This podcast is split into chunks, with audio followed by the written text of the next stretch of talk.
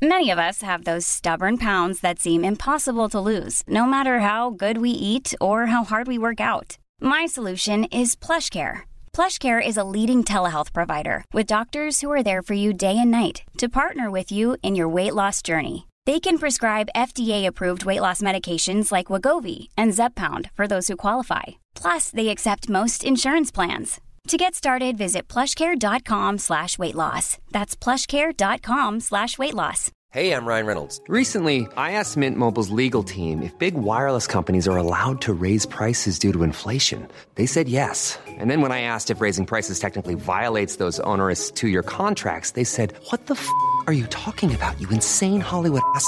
So to recap, we're cutting the price of Mint Unlimited from $30 a month to just $15 a month. Give it a try at mintmobile.com slash switch. $45 up front for three months plus taxes and fees. Promo for new customers for limited time. Unlimited more than 40 gigabytes per month. Slows. Full terms at mintmobile.com.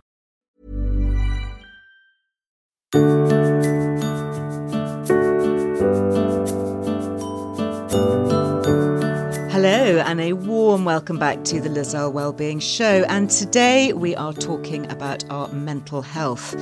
Now, according to the NHS in England, one in four adults and one in 10 children experience a mental illness, with numbers on the increase after the stresses and anxiety of enforced lockdowns. Well, thankfully, the conversation around this topic seems to be shifting, with more and more of us open to talking about our own experiences. And someone who is part of that conversation is psychotherapist, best selling author, podcaster, and mum of three, Anna Mathur. Now, Anna is passionate about taking therapy out of the therapy room, with a particular emphasis on supporting mums through motherhood. She is the best selling author of books such as Mind Over Mother and Know Your Worth. And now she's back with her new title, The Little Book of Calm for New Mums, which is just as relevant for grandmas too, I must say. Anna, welcome to the podcast. Now, when we last spoke, I appeared on yours not that long mm. ago. You did. Yes. And your words are still ringing in my ears, honestly. Oh, yeah, well, thank I, you. Yeah, it's I can't wait. So we haven't published that one yet, and I'm so excited to because it's so empowering. Oh. And yeah, thank you. Well, that's very kind of you to say. And do you know, talking to you, it was just such an interesting experience chatting through motherhood. You have three kids, I have five, and the different experiences of the different ages and journeys. And I think for those of us listening who perhaps our mums have daughters who are new mums or about to be mums or about to be grandmas. You know, you never stop being a mum, do you? So no matter what age you are, they are still your children, even if they're grown up.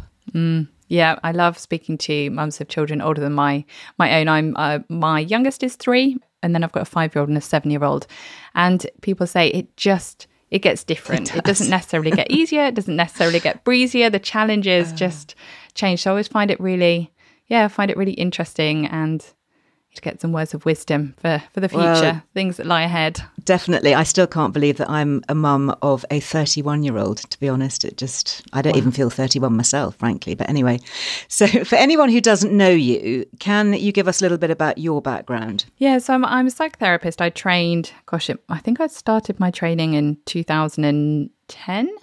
And I, for years, worked clinically in kind of the ways that you'd expect. I worked in GP surgeries, I worked in kind of private practices, and then I had my kids. And I I think the motherhood experience just brought a whole new perspective to mental health and how important it is to implement the things that I've been working with clients through over the years and and the challenges that came with motherhood. I think I just started to realize that I need these tools. I need these tools more than mm. ever. And through that and work and just kind of dabbling in social media and finding that actually there is a hunger for this that it's an amazing privilege to be able to access therapy, but actually there are things that I can share that will help mums regardless of of whether they can have kind of the classical therapy. So that's what I became really passionate mm. about doing after implementing them in my own life and needing to. So Yeah. you're a mum of three. You say that you were implementing these in your own life because you needed to.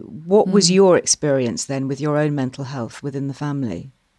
Yeah, so my first child, it was like he he was pretty textbook. You know, all the books that, that you read and you think, right, I've armed myself now. I'm, uh, I, I know what I'm going to be doing when I have my baby. And then the baby comes along and the baby hasn't read the books. Well, my first one, he, was pretty textbook actually. He was quite straightforward and I really enjoyed that new motherhood experience. Generally was tired, but I did all the, you know, the play dates and the, the baby groups and all of that. And, and yeah, loved it. And within a year, I was pregnant again. And it, it was a totally and utterly different journey. I kind of went into this pregnancy thinking, you know what, I've I think I've got it not I've got it nailed, but I've got a really good mm-hmm. blueprint and I'm just basically going to do the same thing again. And surely that'll work. But he had silent reflux, so there was an absolute kind of lack of sleep, distinct lack of sleep. I some nights it would be literally 45 minutes. Oh my goodness. A night sleep. Yeah, yeah, and and it was undiagnosed. So the silent reflux.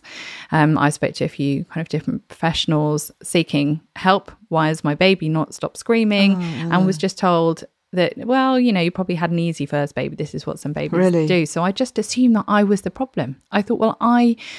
I'm not doing something right then. I'm not feeding right. I'm not, you know, doing the sleeping thing right. I'm not parenting right. And it, you know, instead of determining that there was something going on, I I determined in my sleep sleepless haze that I right. must be I must be the problem and and that was even more compounded I think by the fact that I had worked as a therapist for years. I'd guided people through so many people through different mental health challenges. And so therefore why could I not help myself to be okay? Mm. and it was the most humbling and messy experience of my life. And as someone who is a bit of a perfectionist and people pleaser in recovery it was really everything was stripped from me. And I and I started to realize how vitally I needed people. And that was a bit terrifying. mm.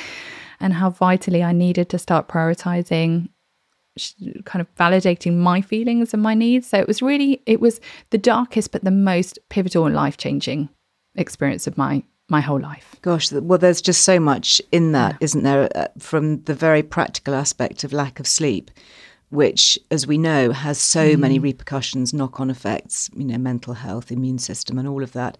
But as you say, making rational decisions and thinking about something objectively is virtually impossible if you've had very little sleep. So you are in this vicious cycle. How did you manage to break it? So it it actually became really clear this one moment where I kind of banished my husband from our bedroom um, because I felt so incredibly vulnerable in my struggle to cope in the nights. I was crying and I would often just really be thinking, how, how am I going to make it through another night? And I found it really hard to be seen to be vulnerable. I was very much uh, one of my kind of ways of coping with life was don't worry about me, I've got it all together. I'll be fine. Mm. This will be fine. I can sort it out. So the thought of someone else seeing me in that really messy state was really hard. So I encouraged him to sleep upstairs. He worked long hours. So I was like, you go upstairs, you get some sleep. And I remember one night, you know, my little baby was screaming and screaming. And I remember thinking, I, I literally can't do this anymore. I can't do this. And I went upstairs and I said, You've got to come down and be with me because I'm I'm scared. I'm scared of I guess I was I was scared of myself in a way. Yes, and uh, sure. what what might happen if I was mm-hmm. was on my own. And it was just this, you know, one of the hardest moments that going up those stairs and saying, You've got to come, you have to come. I I, I can't do this anymore. And and whilst, you know, it was it was a rock bottom in some ways, it was the beginning of everything changing and me daring to believe and this is what I'm so encouraging of mums to do is that we are not created to deal with everything perfectly on our own. We just we're just mm. not. So that, you know, sometimes those moments of waving that white flag of surrender almost to yourself is when yes. people can people can step in and people can can be who they they're meant to be, which is just, yeah. you know, we need to support each other. So yeah. I, I can remember with my first child and possibly second one as well, that sense of needing to be perfect and wanting everything just to be so lovely and special. And of course, you have, you know, the surging hormones and the tiredness and the lack of sleep and, you know, potential breastfeeding issues and the whole strangeness of having, you know, to suddenly be somebody's parent rather than just somebody's child, that whole kind of dynamic changing. And I remember you know, getting dressed and wanting to appear kind of quote normal. And then somebody said to me, because I, I had my children quite spaced out, there's a sort of 20 year gap between the eldest and the youngest. And when I had my sort of next batch, if you like, of children, I think things had possibly slightly moved on from a kind of psychological perspective.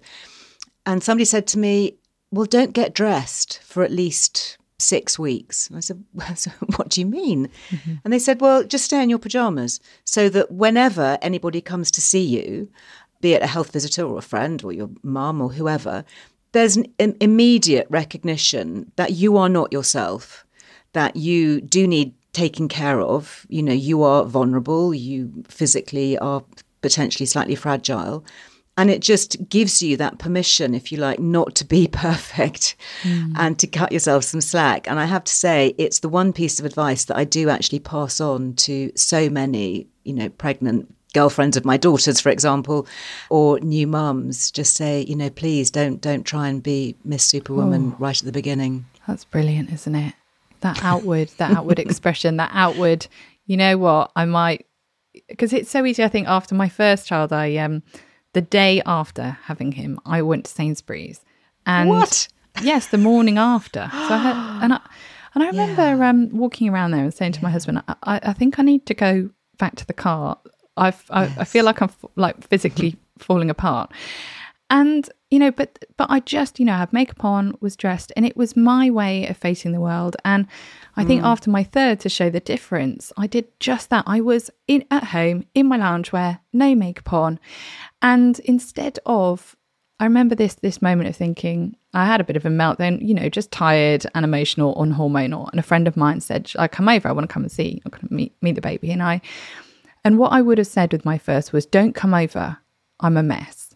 Like, don't come over. No, it's fine. Don't come over. I'm a bit of a mess right now. But actually, when I had Florence, my third one, my response was, come over. I'm a mess. Like, come over. I need you. I'm a mess. And yes. it's just, it's that difference, isn't it, of almost not being fearful of our own mess- messiness, which is the humanness of it all. Well, you're very honest in all of your work, actually, on social media, particularly, I think, about the struggles of parenting. And it is tough, isn't it? And I think what you're saying here is it's okay to say it's tough and it's okay to show your vulnerability and to say, yes, I do need something. And by the way, if you are coming over, could you just go and pick up some milk on your way over because I don't have any? Yeah. I haven't been organized enough to do it all. Yeah. Yeah, and I think I have the immense privilege of being witness to over the years, you know, thousands of women's behind the scenes, thousands of, you know, the the dark corners and the rough edges of, of motherhood experiences. So I know with with stark clarity that I am not alone. So when I talk about guilt, I talk about intrusive thoughts, I talk about rage, I talk about all of these feelings. Mm. I can mm. do so with with a confidence that I don't have shame around those feelings anymore. And because I know with certainty that I am not alone and it will resonate with people, whether they're able to, whether they feel able to face those emotions and accept them or not. Whereas I think that's come through being a therapist and and then it, it makes it easier to speak about those those kind of dark corners and and rough edges. But i think there is it is hard on social media because and and just in motherhood because it's almost as if we have to caveat the whole time have you ever found yourself doing that? You know i'm having a really hard day but i'm so grateful like yes. i'm so grateful as if yes as if admitting those feelings of boredom or resentment or irritability or, or whatever it may be loneliness cancels out the love and the gratitude and the privilege and the enjoyment of motherhood. We can have we can have both. Yes. Yeah. And it's interesting that you're taking down that kind of stigma of sharing the more challenging aspects of motherhood that perhaps haven't been discussed in the past and, and giving everyone permission to say, actually, it is a bit crap right now, but you know, it will be fine. And, yeah. you know, that there is always light and shade, isn't there, to everything. Absolutely. And I think social media, particularly, and I know, you know, so many young mums are obviously on social media and that's where their messages are coming through. Do you see a change? I mean, I've noticed it with my daughter talking about hidden disability, for example. And she talks a lot about light and shade. And she shares some, you know, really kind of quite hardcore stuff, particularly about recurrent miscarriage and that kind of thing, which I guess in the old days we wouldn't have shared. We would have kept it completely private. Do you see more people, particularly young mums, opening up with this? Yeah, definitely. I think people are, and then obviously the more people that open up, then the more the the more it inspires others to share their story too. So I do think that is happening, and I think as a as a therapist, I watch on sometimes, and I and I am so pleased that that is happening. But there's a part of me that wants people to want more for themselves. So it's great to know that that you're not alone. It's great to know that what you're going through isn't you know it's shared however i always want people to want more than just to stop there Yes. you know, there is so much more for us than just that kind of communal acceptance of anxiety or lying awake with insomnia or constant Googling for different symptoms. And, you know, we talk about these things and it's great to know we're not alone, but I'm there, I'm there wanting to, to add them more. You know, there is something you can do to help. I want, you know, mums often we have such high bars for ourselves and how we parent. I want to address that so we can make that more human, taking into account our humanness and our imperfection. But also, then I want to up another bar. I want to encourage mums to want more for their own mental health, you know, to want more headspace, more of a better relationship with rest, a better relationship with mm. accepting support and vulnerability. So, yeah, it's great that we've got this increased awareness and acknowledgement, but I also want people to want more for themselves than for it to stop there. So I think what we're saying is that it's great that we've got the first step, got the first rung of the ladder, you accept it, you acknowledge it, you recognize it. But of course, you have to keep going from there. And I know that you're particularly passionate about taking therapy outside of the therapy room and giving everybody some really simple tools to help themselves. And I think that's that's what's so empowering and inspiring about your work is that you're not just saying, Yes, I know it's all a bit rubbish, and as you say, stopping. But there's the next bit of the sentence which is so important. Yeah. Yeah, and just just equipping people because actually over the years you start to notice themes with well, people bring their different stories, but actually underneath it all is often, you know, it's challenge with self-esteem. It might be that kind of harsh, critical, even bullying internal dialogue. It might be that there has been trauma that has become the lens that people live live their lives through. It might be kind of people pleasing traits and and actually whilst the stories are all unique there are often those kind of threads that run through them that, and I can give people tools for those things. You know, I mm. can't work as a therapist with every individual person, but maybe I can give them some things to help get some clarity, some insight, and some tools for those for those different needs. So that's kind of my way of taking therapy out of the therapy room and just giving mm. people something that they can do now. So the new book, The Little Bit of Calm for New Mums, how would you describe it? So it actually came from a moment on a Wednesday afternoon in the kitchen. I was just feeling that kind of parental overwhelm and oh my goodness, how am I going to make it through the next few hours? And I just, I thought in that moment, I was like, who can I message? Who can I send a cheeky message to just to get some words of kind of grounding?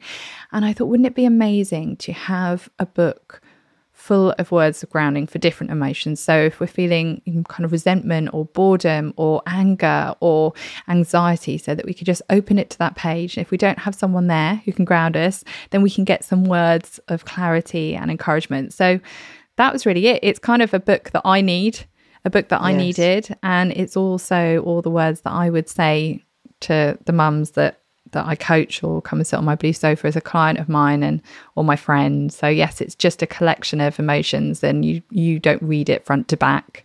You just hop to hop to the emotion that feels resonant. Dip in and out. Yeah. And do you think that there's a real need, even more perhaps, for a book like this right now? I think so. I, I think that one of the biggest tools for people's mental health through the pandemic was gratitude. I would say that gratitude has been life changing for me because it just brings balance into some of those kind of more difficult, harder emotions. And it's brilliant. But I think we've tended to use gratitude perhaps or some of us have as a way of over overlooking those emotions. So i think in the pandemic i really struggled thinking oh my gosh this is so intense. Wait a minute anna come on. You're you, you haven't got a loved one in hospital. You're not working these crazy hours under you know traumatic stress. You know mm-hmm. pull yourself together. And it was like i was using gratitude as a tool to kind of beat myself up with. And so then all those feelings of overwhelm all those kind of really human responses to the circumstances in front of me were kind of invalidated in an instant. And I think we so often do this to ourselves and just invalidate some of those really normal human emotions with, you know, well, with emotional comparison, well, look at so and so, they've got a harder situation, or perhaps you've had a real challenge to become a mum. So then you're invalidating your own emotions because, but I wanted this, this is everything I wanted, or I've got a friend that would kill to have this situation. Mm. And using that gratitude as a way to kind of shame feelings. And I think what I want to do with this book is just kind of unpick that little bit and just bring some clarity and reframe some of these emotions so that we can move on from them rather than just shame them. So, yeah, that's why I think it's really pertinent at the moment when many of us have found ourselves kind of caveating every difficult emotion or comparing it away or gratituding, you know, the validity out of it. Yes.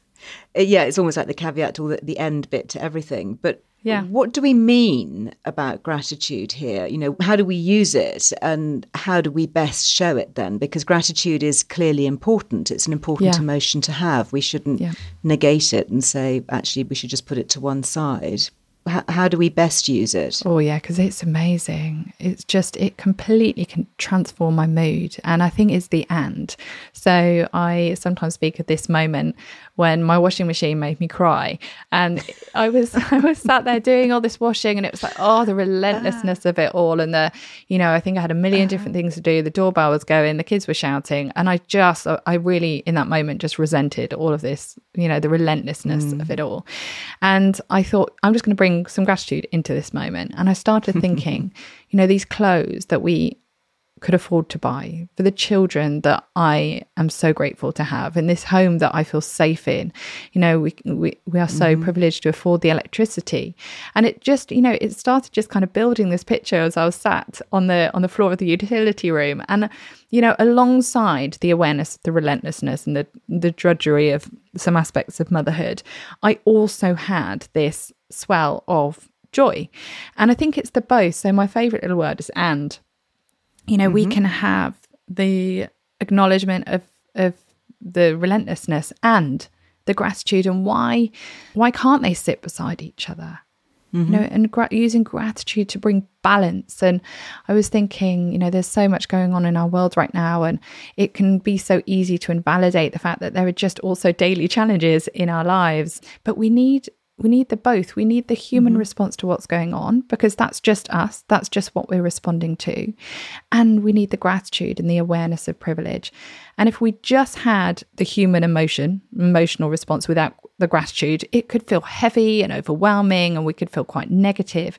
But if we also, if we just had the gratitude, then you know we're not really engaging in in what's going on in our lives and yes. validating those feelings so we need both. We can have and we can have heartache and joy. We can have gratitude yes.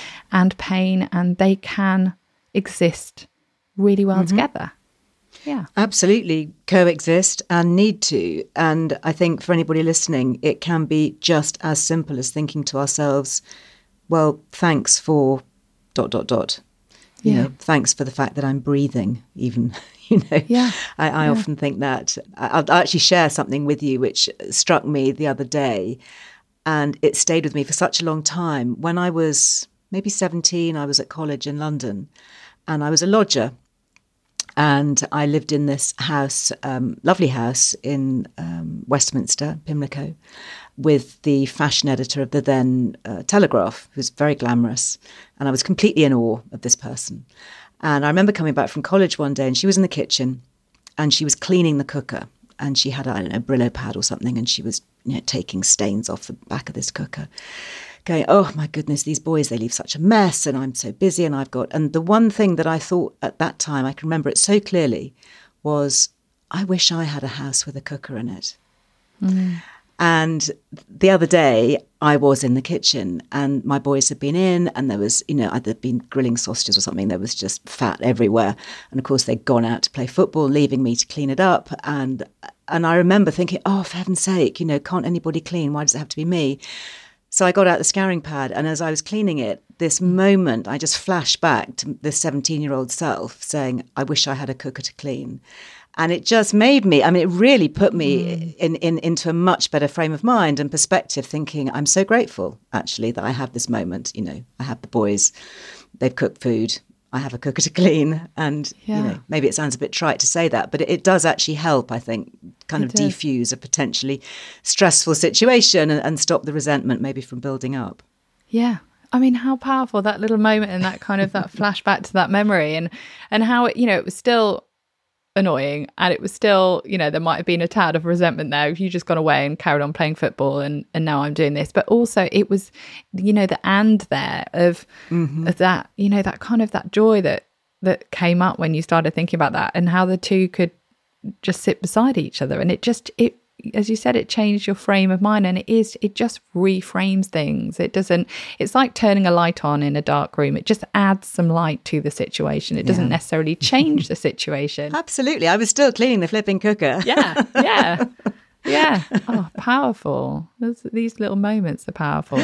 Uh, well, we're going to pause here for just a moment and take a very quick ad break, but don't go anywhere because we are coming back with some more super helpful and practical tips for coping with anxiety and some strategies that really work.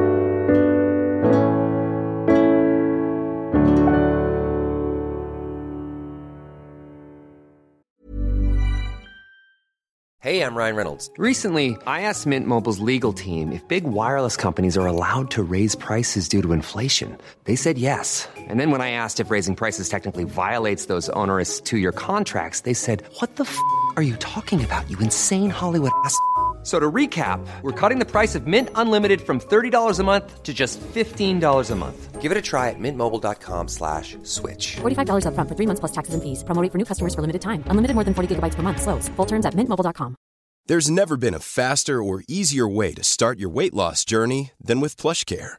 PlushCare accepts most insurance plans and gives you online access to board-certified physicians who can prescribe FDA-approved weight loss medications like Wegovy and Zepbound for those who qualify. Take charge of your health and speak with a board-certified physician about a weight loss plan that's right for you. Get started today at plushcare.com slash weight loss. That's plushcare.com slash weight loss. plushcare.com slash weight loss. Quality sleep is essential. That's why the Sleep Number smart bed is designed for your ever-evolving sleep needs. Need a bed that's firmer or softer on either side? Helps you sleep at a comfortable temperature? Sleep Number smart beds let you individualize your comfort so you sleep better together. JD Power ranks Sleep Number number 1 in customer satisfaction with mattresses purchased in-store. And now, save 50% on the Sleep Number limited edition smart bed for a limited time. For JD Power 2023 award information, visit jdpower.com/awards. Only at a Sleep Number store or sleepnumber.com.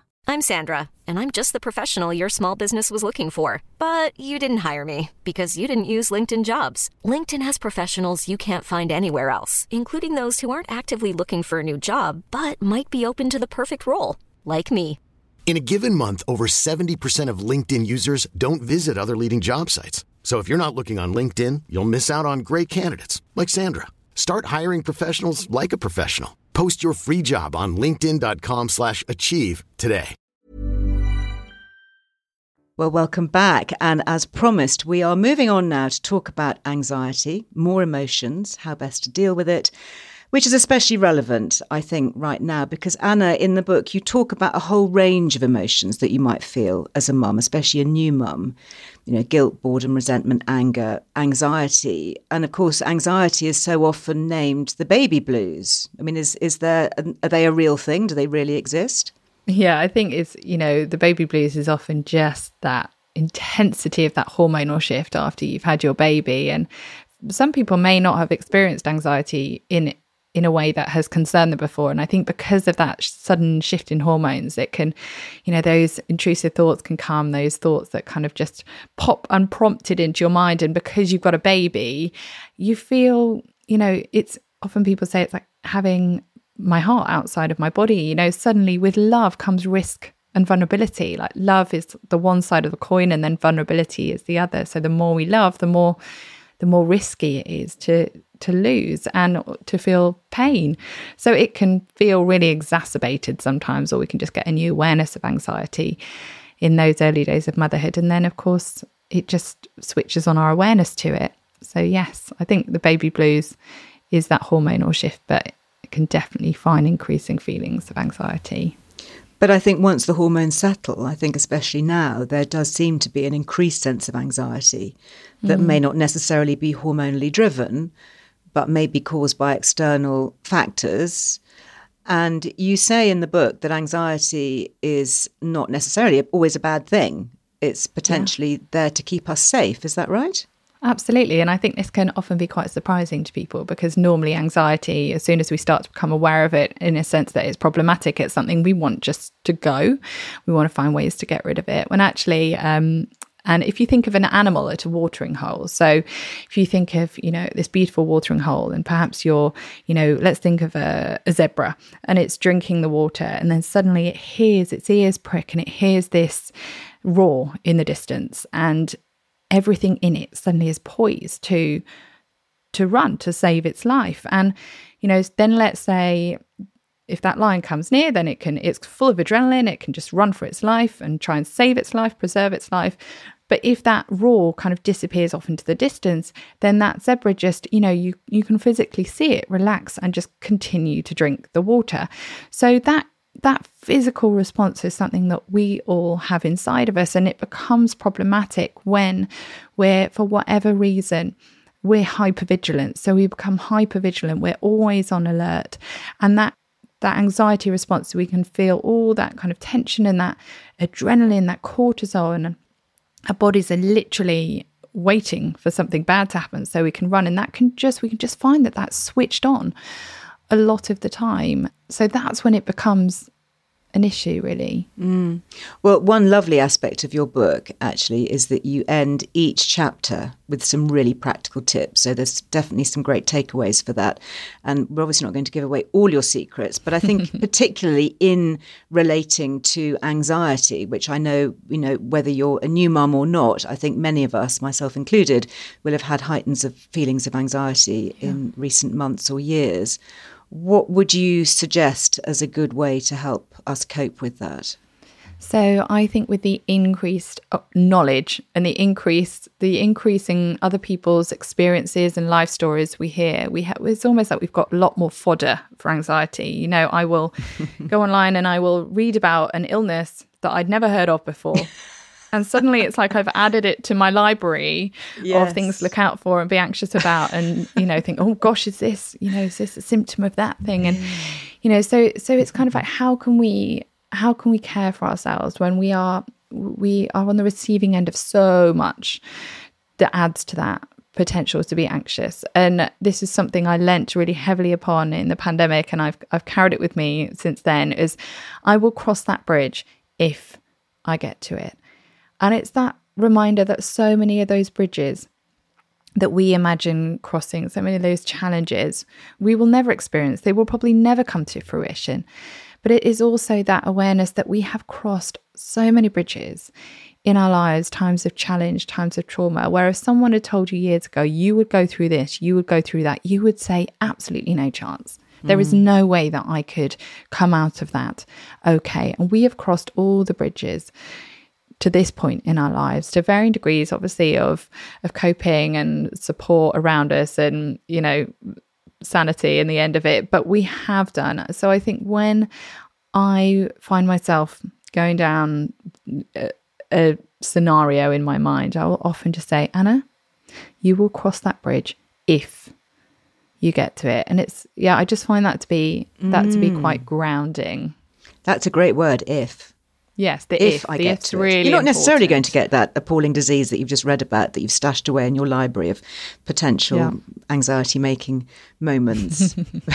but of course, yeah. if it did happen, then you would cross that bridge, wouldn't you? You'd, yeah. you'd gather the resources and you'd find the resilience and the people to help you do that. So I think that's a great mantra. Good one, I should remember it? it. I like that. if it happens. If I'll deal happens. with it. If and you know, I'll share that with my children. Actually, I, I, you know, I have one in particular who does really struggle with anxiety, and I remember when she was. I don't know, maybe 10 or 11. She was super worried about something. It was preying on her mind. Mm. And I said, You know, what, what is it that's worrying you? And she said, Well, um, I, I, I don't know how to write a check. And this is obviously going back a bit. And I know that when I'm an adult, I'm going to have to pay tax. And if I don't pay tax, I'm going to get into trouble. But how do I write a check? Oh. And I was like, sweetheart, you listen, by the time, A, by yeah. the time you're grown up and earning money to pay tax, I'm sure there will be no such thing as checks, which clearly, you know, we've been proved yeah, right you were right that virtually. but, you know, it was just, you know, and I, mm. I didn't really know how to address it, but I could say, you know, well, if that happens, then yeah. you will, you will have the tools yeah, to, to cope with it. Let's talk about another emotion. Let's talk about anger. And that's something that you might not necessarily automatically associate with motherhood, especially new motherhood. It's supposed to be joyful. How can you cope with that as a new mum? And is it something that you see with people that you're talking to about motherhood? Yeah, I think there has been more disclosure feelings of anger in the last couple of years than than ever really. And and also mum saying that they're kind of shocked that they've that they feel so angry. And they feel this kind of like simmering rage beneath beneath the surface. And i think it really reminded me of that early you know those early motherhood years where there is just so much exhaustion and there is so much there is so little time to kind of acknowledge needs and meet them. Um so i started unpicking this rage a little bit as i i noticed that i was feeling more rage than ever over the last couple of years just really and we don't like that when we see it in ourselves. It's not a, a, quality that we deem kind of desirable. So it can be quite jarring when people experience this rage. And I started thinking about it and kind of concluded that rage is often the culmination of unvalidated feelings, unexpressed emotion, and unmet needs. And it's just like that pressure cooker that builds up and builds up and builds up. And then, you know, we feel it simmering and it either just comes out sideways in, you know, in an action that we're not very proud of. And we kind of wonder where, where did that come from? Why did I respond like that? Or it comes out in what I call at the moment parenting meltdown, you know, this kind of, this this rage, this desire maybe in the moment to throw the pasta against the wall or walk out the house or I threw a, a, plastic plate the other day and it just it came yeah it's not something I've done before but it came out of this overflow. And when you think about it you know if that anger that rage that irritability is is made of a mixture of unmet needs and unexpressed feelings what are those feelings that have just been pushed down? What are those needs that have just been pushed down? You know, those mm. things that keep you feeling like yourself that perhaps you've had to overlook, or sometimes we choose to overlook because we feel undeserving or we feel guilty when we rest. You know, there are many reasons why we'd overlook our needs. Perhaps we don't have support, we lack the resources and those feelings when was the last time you spoke to a friend? When was the last time you expressed some feelings? Because even if someone can't fix it or take it away or make it better there is so much value in externalizing them and having them heard and validated. Mm-hmm. i think that's a very interesting notion actually that yes of course we do all get flashes of anger and rage and feel the resentment and we overflow like a I don't know mm. milk pan on the stove that just yeah. boils over. And so often I hear people say, "Oh, it's fine, you know, it's fine just to let off steam once in a while and, and to kind of blow off." But actually, what you're saying is yes, but also let's look at why. You know, why yeah. have you got into this situation? What is it? If we just take a little step back and say, why do you feel like this and how can we fix it? Yes, it's fine to feel like that, and we all have moments of yeah. rage and anger, and it's good not to suppress it, isn't it? I'm sure you'd say yeah, as a therapist, absolutely. you know, don't don't keep yeah. those feelings hidden and buried. Let's bring them out. But then, what you're saying is is look at the why as well. Uh, yeah, and it it comes into that, you know, when we normalize things between ourselves, and we talk about those times where we kind of lost our rag or oh, I'm so I feel so guilty because I yelled this morning, and you know, we all kind of have that collective. Oh yeah, we all do that sometimes. But actually, and this is where I say that I want to kind of raise the bar for people's mental health is how does it feel when that happens? You know, often in my household, there's a collateral damage that then I have to clear up. You know, I have to have conversations, I have to apologize. Like I often have feelings of guilt or shame that have been stirred up that I need to address in an ideal world i'd be i'd be finding ways you know even little tiny ways to address and meet my needs and prioritize some of those needs and value rest and value sleep and you know those things that actually are feeding into that happening more often. So it's that yes it's it's good that we know we're not alone but actually do we need to stop there? Might might we want more for ourselves than that? Yeah i mean and that kind of brings us into the question of the whole area of motherhood in general because a mum isn't just a new mum. You know, as I said right at the beginning, you know, you will always be somebody's parent and they will always be your child, no matter what age. And I think we all tend to feel different emotions at different stages of our lives. And I'm thinking here particularly about hormonal changes, not only the hormones of new motherhood, but the hormonal shift that we get during perimenopause and menopause, the feelings of abandonment perhaps with empty nest empty nesting mm-hmm. as our kids grow up and leave. Um, even becoming a grandparent actually changes the family dynamic. Is it true that we have these different emotions, particularly associated with motherhood? And if so, how can we best recognize them and acknowledge them and use them in a positive way? Yeah, and I think there are so many griefs in motherhood, aren't there? And it is those, you know, sometimes you feel as soon as you've got used to a certain stage, then it, it, shifts and change again. And so sometimes there is a grief with that. There are lots of different mm. griefs in motherhood as children kind of move away from us and become more independent and leave home. And then we see our body is ch- shifting and changing again. And, you know, we might have a grief for, for, for elements of our lives that we haven't lived or parts that we've left behind. And I often say to people, you know, allowing yourself to feel that sadness isn't saying that you're not grateful for what you've had again it comes back to that and doesn't it so uh, you know one of my tips for these is is just to acknowledge and identify the emotion and not rush to try and change it because i think so often we we want to lessen those feelings. We want to manipulate them or change them or hurry them along or numb them or sidestep them when actually, you know, one of the most generous things that we can do for ourselves is just let those emotions move through us. Just let them be. You know, say to yourself, I feel today, I feel sad, and that is okay. You know, it's not mm. a reflection or a statement on how much you love or how much you don't or how much you're grateful or how much you aren't. It's it's just that increase in confidence and trust in the fact that like like storms, like seasons, emotions will will move through us and pass and we can validate them and let them be there without needing to analyze them and swim around and get stuck in them.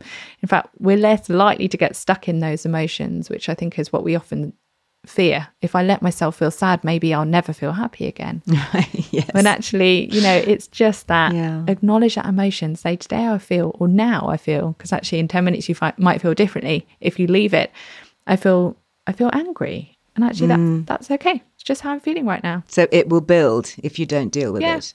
Is that what you're yes. saying? Yeah. Or just sometimes the more we try and chivvy an emotion along or, you know, change it or, you know, gratitude, the living daylights out of it. Actually, we're just, we're not letting it be what it is. We're not letting it serve the purpose. We're processing something somewhere. That's just what's coming out. So, yes, introduce a bit of gratitude if that helps bring balance. But you know just just leave that emotion it just mm. just just let it be unless i think if it's kind of consistent depression or trauma then i would say that's different yes i was going to ask you actually if, if anyone listening to hear this is recognizing some of these feelings mm. at what point do you say i actually need to go and talk to somebody i need to take this a little bit further and if we do reach that point what would be the best ways yeah. of getting some help so i think when you notice that there is a a kind of an overwhelming emotion that is preventing you from feeling you know the different spectrum of emotions. So if you're feeling really low and actually you start thinking you know what? I haven't laughed for a while. I haven't felt that lightness. I haven't felt that joy.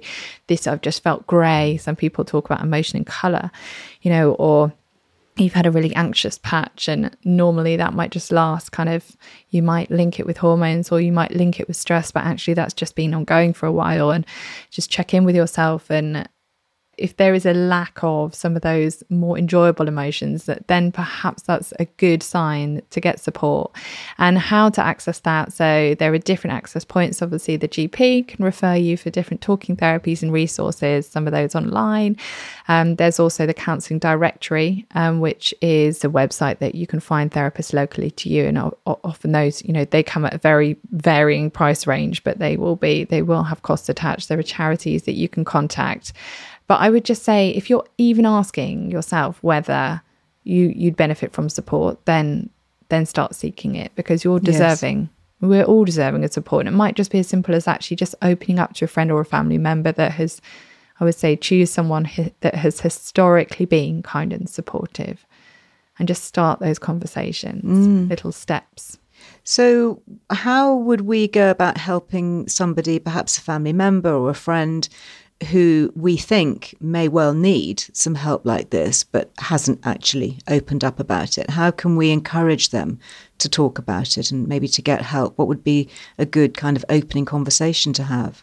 It's hard, isn't it? Because I think, and I've been that person on the receiving end of people's concern, and I haven't been at the right in the right kind of headspace yes. to seek that support because you know something i've recognized in myself is that looking like you have it together is can can be a defense against falling apart especially in motherhood where you think i can't fall apart. I can't i cannot afford to fall apart.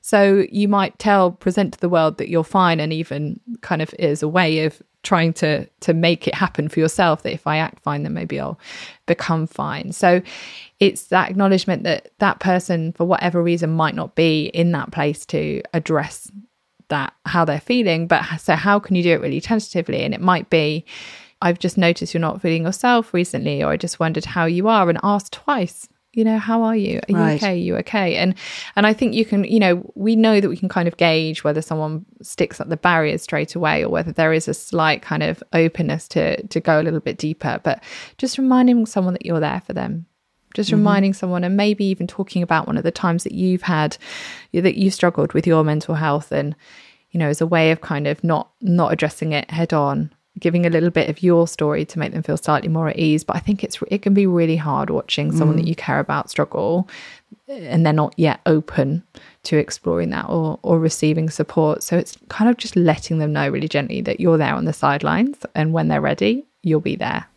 I think that's that's really helpful because it will a trigger the thought that maybe I do need to talk to somebody, but also they can always come back to that knowledge, mm. acknowledgement, and awareness that there is somebody there who's sympathetic and who's already started that conversation. It becomes easier, mm. perhaps, then for that person to say, "Actually, do you know what? You know what you mentioned the other day. Actually, I would quite like to have that conversation yeah. with you." Yeah. Anna, it's been an absolute joy to talk to you today. It's always, I mean, I've, I've loved our chat. I love chatting on your podcast. Thank you for coming on here to share. Where can everyone listening find out more about you and, of course, about the new book? Because I'm sure it's going to be a very helpful resource for a lot of people. Thank you. It's been I I love speaking with you. I and I often feel like there are many other many other topics of conversation that we that we could talk about. Indeed. But I share lots on some on Instagram as Anna A N A Mathur M A T H U R and I've got a platform called the Mother Mind Way, which has got lots of twelve pound resources. So like videos on health anxiety, like guilt in motherhood, self esteem, people pleasing, lots of things like that, and the Therapy Edit, which is my little podcast that you were kindly on, and those are little ten to twenty minute episodes just to listen to out with the dog or on the way to the school pickup, um, yes. just words that will encourage and ground you. So, and then the book's called the Little Book of Calm for New Mums, and that's out in all the the usual places. All the usual places. Anna, thank you so much, and very best of luck thank with it. You. It's absolutely great. Been lovely to have you today. Thank you so much for having me. Well, huge thanks to Anna. And as always, you will find more information with all the links and the resources to everything that she mentioned over on our mothership of a website, which is, of course, lizearlewellbeing.com. There you can also sign up for the free weekly newsletter filled with tips, plenty of ways to live well, and, of course, including lots of ideas to look after our mental health. Well, don't forget that you can get more advice, research, and articles in our bi monthly magazine. And we, of course, love feedback, comments, questions. And many of you have been asking how I am getting on with taking quercetin. Well, this is the natural plant pigment that I highlighted recently as being so very helpful in controlling my hay fever symptoms. And yes, I'm happy to report it's still working very well for me. So I take the BioCare quercetin, which is combined with nettle extract, a traditional herbal remedy for histamine issues. And yeah, do you know, it's working incredibly well. So I take two capsules two or three times a day. Kind of depending on where I am, what I'm doing. For example, if I'm walking through a park filled with plane trees, especially right now, I will take a bit more, a bit more than if I'm, say, on a tree free beach coastal walk, because for me, it's always that springtime tree pollen that sets me off. And do you know, since taking it, I have also become aware of ongoing research into quercetin generally to help both COVID and long COVID. It is a fascinating supplement, very much linked to processes of inflammation and the immune system's histamine response. And yeah, I am very impressed. My prescription hay fever meds are still lying unopened in their boxes. And if you wanted to try BioCare's quercetin, then don't forget you can get 15% off with the affiliate discount code, which is Liz Loves, all in capitals, all one word. That is Liz Loves. And interestingly, I read in a review actually only this week that in a test, 20 out of 24 brands of quercetin purchased by an American testing lab called Consumer Lab. They bought them on Amazon and they found when they tested them that they contained much less quercetin than was actually listed on the pack, which just goes to show that you should only ever buy food supplements from trusted, reputable brands and never, never ever make health decisions when shopping especially online, purely based on price alone. Well, if you have more comments, questions, if you'd like to get in touch, you will find me on social media at LizEarleMBE, or of course, the team and me at LizEarle Wellbeing. Thanks very much for listening today. Until the next time we chat, go well. Bye bye. Liz Earle Wellbeing Show is presented by me, Liz Earle, and is a fresh air production. With grateful thanks to my producers Ellie Smith and Chesy Bent.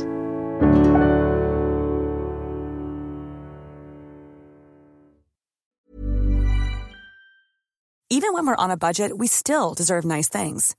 Quince is a place to scoop up stunning high end goods for 50 to 80% less than similar brands.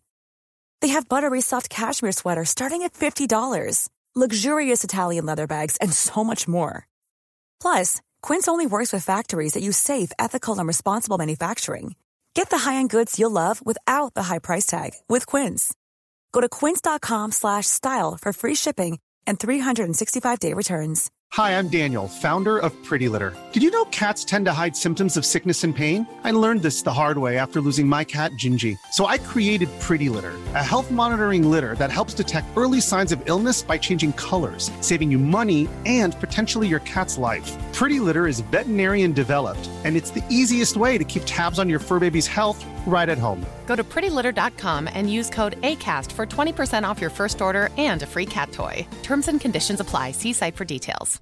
Imagine the softest sheets you've ever felt. Now imagine them getting even softer over time. That's what you'll feel with Boll and Branch's organic cotton sheets. In a recent customer survey, 96% replied that Bowl and Branch sheets get softer with every wash. Start getting your best night's sleep in these sheets that get softer and softer for years to come. Try their sheets with a 30-night guarantee. Plus, get 15% off your first order at bollandbranch.com. Code BUTTERY. Exclusions apply. See site for details.